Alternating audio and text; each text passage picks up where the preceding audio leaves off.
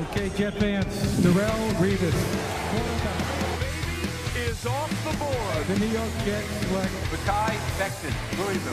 Fired up to be a New York Jet. Pressure just makes you go all the more. I kind of like pressure a little bit. The New York Jets select Welcome to another episode of NFL Draft Preview presented by Verizon with the Athletic's Dane Brugler. We have no time to waste here. Dane is in the thick of the beast. It is in the editing process, so let's dive right into the interior of the offensive line, which is the position, which is the position that we will be breaking down today. Starts with Alijah Vera Tucker out of USC. He might not be on the board by the time the Jets are on the clock at 23, but why is he the top option in terms of the interior? Yeah, if he's there at 23, I think you're feeling really good. If you're Joe Douglas uh, and the Jets decision makers, uh, that's an easy choice. Uh, plug him in at guard. I think he's the top guard in this class. Uh, you know, he put himself on the map in 2019 when he played left guard. This past year, he moves to left tackle, replaces Austin Jackson, who was a first round pick of the Dolphins last year, and he played really well outside. Uh, very coordinated in pass protection. Uh, stays patient. He's very under control with his pass sets. Stays square to rushers and I really like his strike timing. Uh, he just has a real a real knack for it. Physical hands uh, can maintain that spacing between him and, and rushers. Uh, he can re-anchor on the move. Uh, looks comfortable pulling, engaging with linebackers at the second level. Uh, came in with only 32 inch hands or 32 inch arms, which uh, I think that right there it, it would make him tough. It would make it tough for him to survive a tackle. That's part of the reason why I think he's best inside at guard but he looks like a plug and play starter, uh, a guy that's going to play for a long time. So if let's just say he's not on the clock when the Jets are at 23, let's say that would you say he goes somewhere obviously between 2 and 23 and you know I have a follow up here but where would you suggest or where would you project his I don't know potential selection? Like is he a teens pick? Is he maybe a top 10 closer to 10 or is he more closer to the teens I think somewhere in the teens, you know, that mid first round range. Uh, I think it's just a very high floor prospect. Like you have a good idea of what you're getting with Alijah Vera Tucker. Um, and most teams that I've talked to see him as a guard. Um, some think that he could play outside, but I, most see his best fit inside a guard where you can kind of maximize his strengths as a player. Uh, but if he gets out of the top 20, you know, you're if you're Joe Douglas, you're kind of crossing your fingers that he gets past 21, 22 and gets to you because he uh, he's a mid first round pick all day. All right, so that leads me to my next question, Dane, which is at what point, if you're Joe Douglas, does Alijah Vera Tucker, let's say he's on the board and you're like, you know what, we have the draft capital that we can make a move and get up and get this guy. At what point does that become a conversation in your eyes? Once you get to that late teens, you know, when you're only moving up, you're talking about five spots. Uh, you know, you're not moving up 10, 12 spots. You're moving up five spots. Uh, that's where I think it's worth uh, worth talking about. And you know, you look at some of the teams that are picking there, and you know, maybe guys or teams that might be looking to move back. Uh, it's worth having the conversation and see if the what the asking price is. You know, is it one of those third round picks? Is it uh, you know a third next year? Uh, could you get away with uh, a fourth and a fifth or something like that? Can, can you get creative with it? It's always worth making those phone calls to see what your options are. And, you know, it, there might be more than one player. Uh, you know, maybe a Greg Newsom, who we've talked about, uh, corner from Northwestern. Uh, you know, maybe some of these other, there are going to be players that are still going to be available, you know, pick 17, pick 18, that could really be of some interest uh, to the Jets. So making those calls, laying the groundwork for what it's going to take to move up uh, it's always it's always worth doing that due diligence. All right, so let's assume that Vera Tucker is off the board when the Jets are on the clock at 23. Someone who might be available, Jalen Mayfield out of Michigan. What makes him a good interior prospect, given that most of his starts actually come at tackle for the Wolverines? Yeah, and there's a lot of split opinions on Mayfield uh, around the league. Some think late first is a possibility. Others have early third round grades on him. So there's a wide variance here. 6'5, 326 pounds. Like you mentioned, only played right tackle at Michigan, but with his size, his power, his average length, I think his skill set, his skill set is much better inside. Uh, he can uproot defenders at contact. Love the way he'll drive in the run game, inline power, uh, can collapse down so he can create that run room. Uh, slide quickness is average, which is one of the reasons why I think a, move inside would be best. Still only 20 years old. He's a very young player. Uh, and so I think there will be rough patches early on, and that's where uh, it depends what you're looking for. If you can endure those rough patches early on, then you know you're going to maybe value Jalen Mayfield a little bit higher. But if you're looking for a plug and play guy, maybe he's not for you. So long term, a really intriguing player can be a solid pro. Short term, uh, you know there'd be a, there'd be a learning curve. So there, there's a lot to like about Jalen Mayfield, but there's certainly split opinion throughout the league. For Mayfield, I think my assumption that he played right tackle, you're talking about him as an interior prospect. My mind says, well, maybe he'd be a right guard because some of the sets would be similar. But do you think that he could play left guard too? Or in your mind, you're like, it makes more sense for him just to stay on the right side of the ball and play right guard? Probably where he's most comfortable. But you know, I think that that's why you know pro days matter to see how he can move around doing. Uh, you know, they when they do these agility drills, they'll do them from different angles, doing them from different sides, just to see how he moves. Is he a little tight in one direction or the other? So you know, that's something that uh, the coaches would get a firsthand look at when they are at the pro day. Or they're able to watch the tape at the pro day, and get a better feel for that. So I, I think it's fair to assume right, right, right guard would might be where he's most comfortable. But the way he can move, I, I think that either guard spot is certainly uh, in the realm of possibility for him. This might be an unfair question, but you asked about Mayfield's, or you said about how Mayfield's a bit of a project. Let's mm-hmm. assume mm-hmm. that he goes to a great situation and he hits what maybe someone may describe as his ceiling. What is his ceiling? Let's say a year from now or two years from now. Well, I think you know by the by uh, next year, you're hoping, uh, you know, at some point towards the end of his rookie year or into year two, you're hoping he's a solid starter. At the end of his rookie contract, you're hoping that he's at least in the Pro Bowl conversation, um, and I think that's possible for him. Uh, again, he's only 20 years old, still still young, still figuring out how to use his body, his power. Um, but he, you know, just from last year, watched his 2019 film to his 2020 film, and there wasn't a lot of 2020 film because of the pandemic, and then he was also injured. But you could just, in the limited uh, sample size that we have, you see a much better player in terms of hit that inline power with his uh, with his hands, the way he's able to latch and drive. So I, you see a player that's getting better and better, and it's always the tough tough part about evaluation when you talk about potential and upside, and basically, you know, you're getting out your crystal ball and trying to guess where he's going to be uh, with some pro coaching and with further development. But the trajectory that he's at right now you see him eh, by year two competing for a starting job, and then hopefully by the end of his rookie contract, you know, he's in that conversation to be an above average starter, a guy that's, you know, at least going to be in the conversation for a, a Pro Bowl berth. Another player in that 23 34 range, Creed Humphrey out of Oklahoma, who has a decorated resume. He's played center for the Sooners, but do you think that he could play all three interior positions at the pro level? He did at the Senior Bowl during practice, and he held his own. Um, so I, I, think that uh, is certainly a fair projection. Um, I think he's best at center, though. You know, I, he's my top-ranked center in the class. Uh, didn't allow a sack in 37 starts at center for uh, Oklahoma. Strength, smarts. Uh, he tested much better uh, than expected as pro day. 508 40 yard dash, 7503 cone. Um, I don't know that we always see that on the field but he's not a deficient athlete by any means. Um, and above all, I think you love him is he's a technician.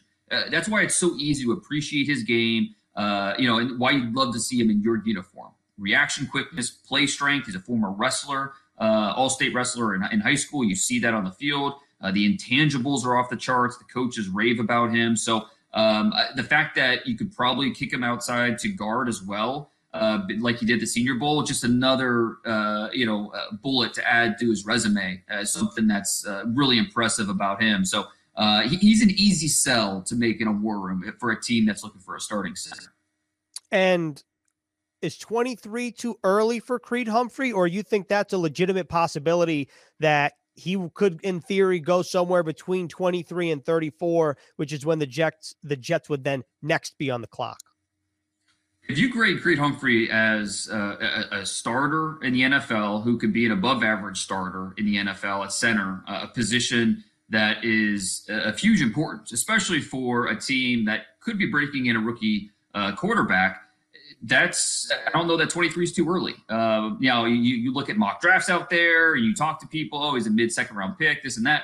Uh, you know, it, it, might look at it, it might look like a reach uh, when you when you do it that way, but when you just boil it down to okay, what do we need?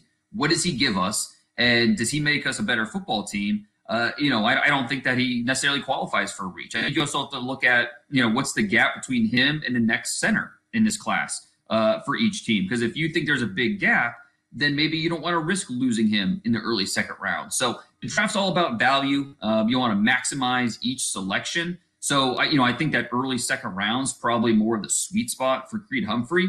But you know, I'm not going to look at a team that drafts him in the in the top 30 and say they, they reached uh, necessarily because it might fit exactly what they're looking for at a position that doesn't get enough uh, attention as how important it is uh, for each offense. So the Jets have two third round picks. Give us two interior offensive linemen that you could that you think could make sense for the Jets. Well, we just, just stay on the center uh, conversation. Uh, Quinn Meinerz, who's my number two center uh, in this draft. Uh, just, we've, we, touched on him before, but you know, anytime we get to talk about uh, Division three player, uh, let, us do it again. Two year starting guard at Division three, Wisconsin Whitewater. He was a borderline draft pick based off his junior film. Didn't have a 2020 season. Goes to the Senior Bowl and just dominates at center.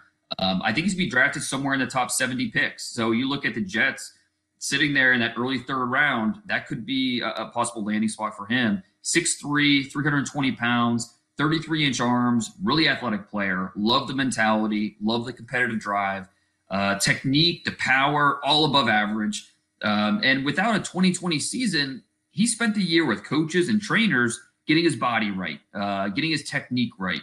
Uh, and really, I mean, did it show in, in Mobile? Just really impressive player who has helped himself more than anybody uh, throughout this draft process. So uh, you know, he might even make it to the early third round. But if he does, I think he's someone that should be on the radar uh, for the Jets. And then, you know, you look at later in the third round, uh, let's look at a guard, Trey Smith from Tennessee. A little bit of an enigma as a prospect because he's rare in terms of size, power, movement ability. Six five and a half, 321 pounds. Posted outstanding numbers in the agility drills at his pro day, 32 reps on the bench but the senior tape was very up and down. Um, you know, for a player with that raw power, you expect to see displacement, uh, point of attack movement, and you just don't see it on a consistent basis from him. Uh, high risk, high reward player because the talent is undeniable. Scouts thought he could go in the first round with a strong senior year. It just didn't happen. Uh, and he's overcome a lot in his life, uh, including blood clots in his lungs. Uh, the character feedback has been outstanding with him. Uh, just a, a really interesting player who could be uh, maybe in play at that pick number 86 for the Jets. So it feels like Meinerz' stock is going up. Trey Smith kind of going down where you think about where he was at least at the beginning of his collegiate career. In terms of Meinerz, we've talked about how much he's risen in this draft process from the Senior Bowl to now. But you know, is it a little worrisome that when you look at his tape, it it's not nearly the player that it was for one week in Mobile, and then those numbers were confirmed in shorts and a t-shirt at his pro day. Uh, that's fair, and that's that's the exact question that GMs will be asking their scouts in the war room when they figure out, okay, where do we stack this kid on our board? Um, and it's just it's a unique situation because you're talking about a D three player. Um, and not only a D3 player, but you know, and, and you know, no disrespect to D3 programs, you don't they just don't have the same strength and conditioning uh, programs. The you know the dietitians and uh, you know Quinn Meinerz is a guy that after football season, you know, he would go on his own and work out on his own, and you know he would put on some weight, lose some weight, and then come back for football season and get back in shape. So you know, this is a guy who you get him in a program, a year-round program and all of a sudden things might look a little bit different. Um, but I think it's interesting how you mentioned it, how you, how you phrased it. These two players, Quinn Meinerz, Trey Smith, adjust the position in terms of the, you know the, the different way they're going. Trey Smith is a five star guy, big time recruit. Um, uh, you know, goes to Tennessee. Everybody wanted him. Um, and his career has kind of gone the other way. Whereas Meinerz, he, you know, he couldn't get anybody to look at him. Uh, goes to Division three that doesn't have athletic scholarships and all of a sudden he's on the uh, upswing. Uh, he's ascending. So just a very you know two different paths. It's very interesting to track their careers going into the NFL. You know, one thing on Trey Smith before we move in to a day three guy. Well, it's a two part question. One, the medical. You mentioned the blood clots. Uh, how worrisome is that? And two, if Trey Smith, let's say, were drafted by the Jets and he emerged as the player that you saw early with Tennessee. To pair him with Mekhi Becton, I mean, what kind of a left side are we thinking about there? Oh goodness, yeah, that that that would be fun to watch. I mean, two humongous uh, human beings uh, just bouncing bodies all over the field. Uh, yeah, that would be a lot of fun.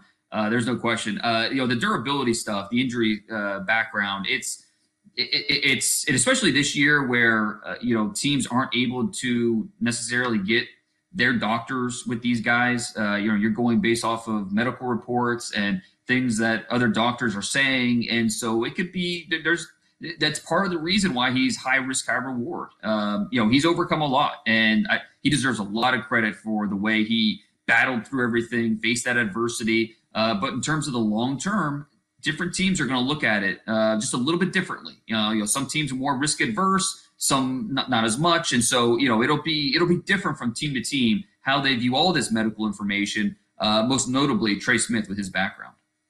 All right, let's wrap up the interior of the offensive line with a day three prospect that you think maybe deserves a little more attention.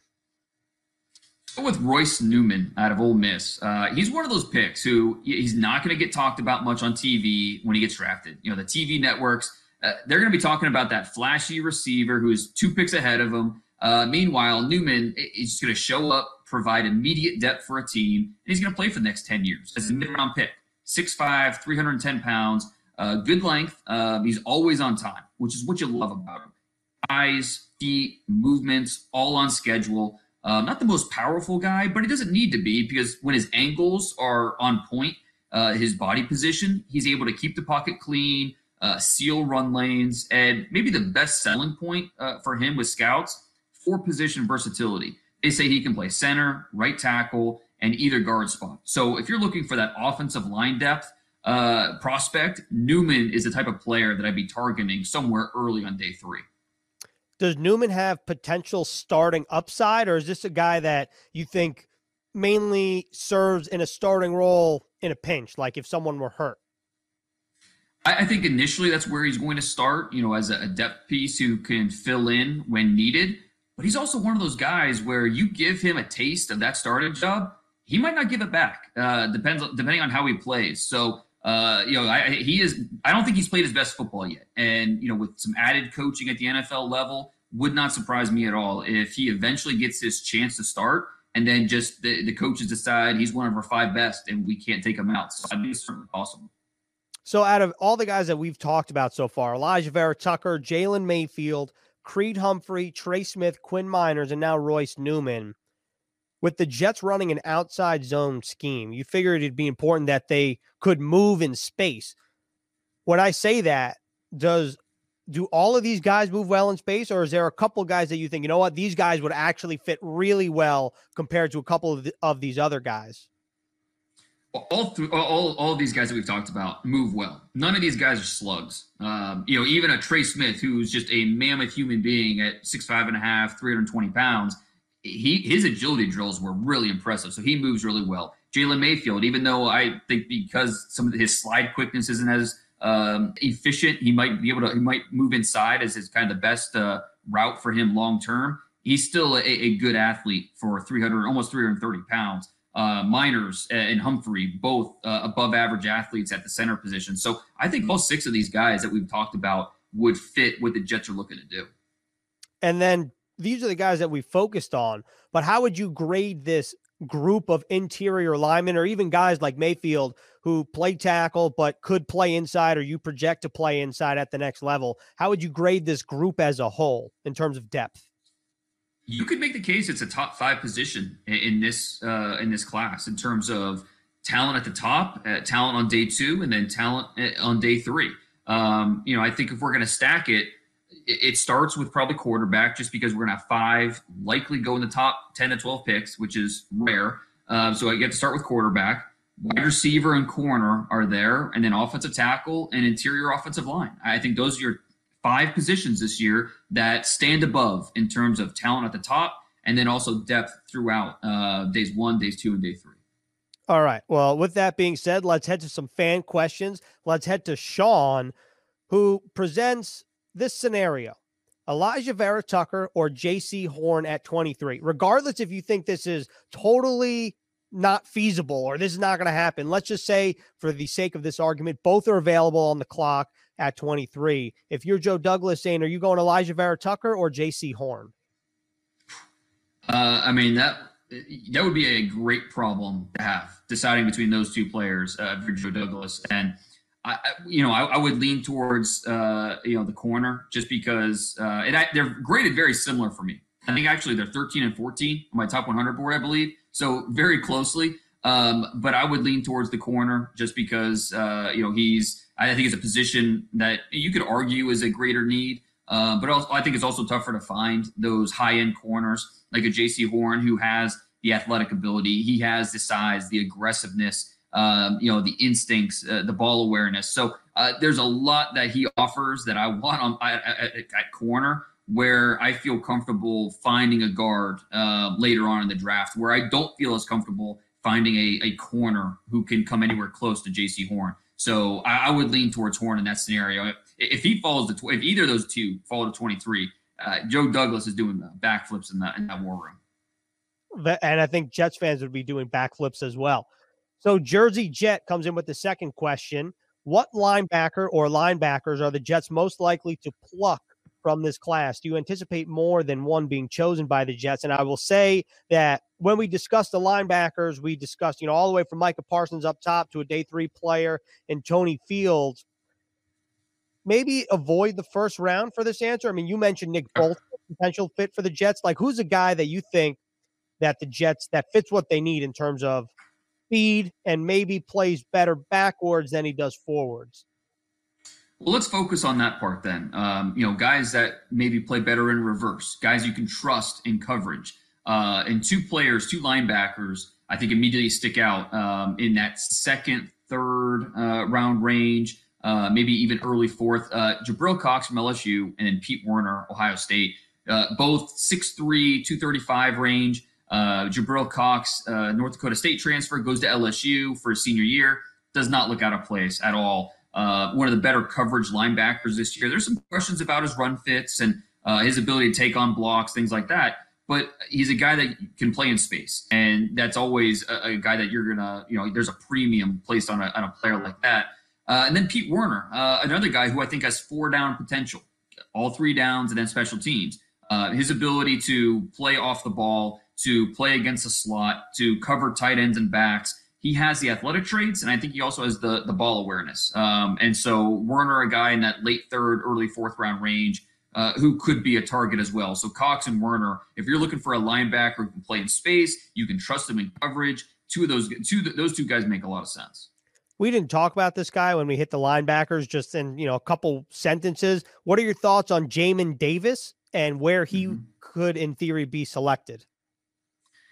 David Davis reminds me a lot of Zach Cunningham when he was coming out of Vanderbilt. Uh, long athlete with some explosion to him. Um, you know, he's he's a good zone dropper, so you know he can find his landmarks, find the football, and make plays. I mean, just watch the Tennessee tape. He had a I think a 70 yard uh, interception return for a touchdown on that one. Um, you know, that's what you're going to bet on. He has a lot of the traits you're looking for. And because of that, I think he's gonna he has a good chance to go in the first round. So, you know, he's a player that we could be talking about as an option in the back half of round one uh, for a team like the Jets if they're looking for a linebacker who uh, can do a little bit of everything. Uh, a guy that you can plug him in, don't have to worry about him. Um, I, I graded him as an early second round pick, but there's some first round love for Jamin Davis out there.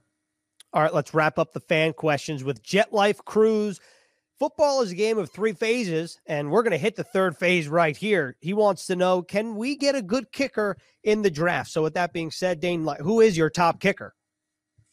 Well, my top kicker is Evan McPherson uh, out of Florida. Junior came out early, uh, big leg. Um, there's there's a lot to like about him. I think there's going to be two kickers drafted, probably uh, McPherson and then Miami's kicker Jose. Uh, I'm going to butcher his last name, but Borregales, I believe is how you say it. Um, I, both those kickers have some love around the league. Um, you know, it, possible draftable grades uh, later on in the draft. So fifth, sixth, seventh rounds. I think there's a good chance we can see both those guys come off the board. Two uh, two Florida guys with a with a Gator and a Hurricane. All right, last question. This is back to the offensive line. It just came to my mind. We're talking about Trey Smith. We're talking about Quinn Meinerz. We're talking about their their trajectories, their question marks. What do you think their floors are in the NFL? With uh, Trey Smith? and Quinn Meinerz, both of those guys, because there are obviously questions with both of them. I mean, I, with Alijah Vera Tucker, Jalen Mayfield, we discussed it, and Creed Humphrey. I feel like Mhm. a lot of people have a good sense of them. But let's say Trey Smith and Quinn Meinerz don't hit their ceilings. Like, what is their floor in the NFL? I think Smith has a little bit lower floor, um, you know, because like I said, uh, his senior tape, there's some sloppy elements to it that, that you know worry you. Um, and because of the the medical uh, background, obviously that's that's why he's more of a high risk, high reward type of guy. I think his floor is a little bit lower. Um, with Meinerz, you know, it's weird because he's a D three guy, hasn't faced a lot of top competition, but I think there's a level of transparency with him because the competitiveness, the toughness, the movements, um, you know, what he showed at the Senior Bowl.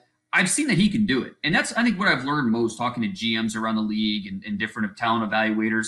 If you've seen a guy do it, uh, like e- even if it's you know it, uh, even a three day stretch like Quinn Meinerz, you know he can do it, play after play after play. You've seen him do it. Um, it- where with Trey Smith, it's a little more sporadic, but with a guy like Quinn Meinerz, the fact that I've seen him do it, I, think shows me that he he has it in his muscle memory. He has it in his mental process where he can do it uh, consistently at the NFL level. It just it, it might take a little bit of time. So I think Meinerz actually has a higher floor than Trey Smith, which sounds weird talking about a D three player compared to an SEC player, former five star. But I would say Meinerz has the higher floor between the two players. And that is the way the cookie crumbles. And that is all we have here on NFL Draft Preview presented by Verizon with the Athletic's Dane Brugler. Dane, thanks a lot. We'll talk to you about the Beast next week after it comes out. Can't wait. Thanks, Ethan.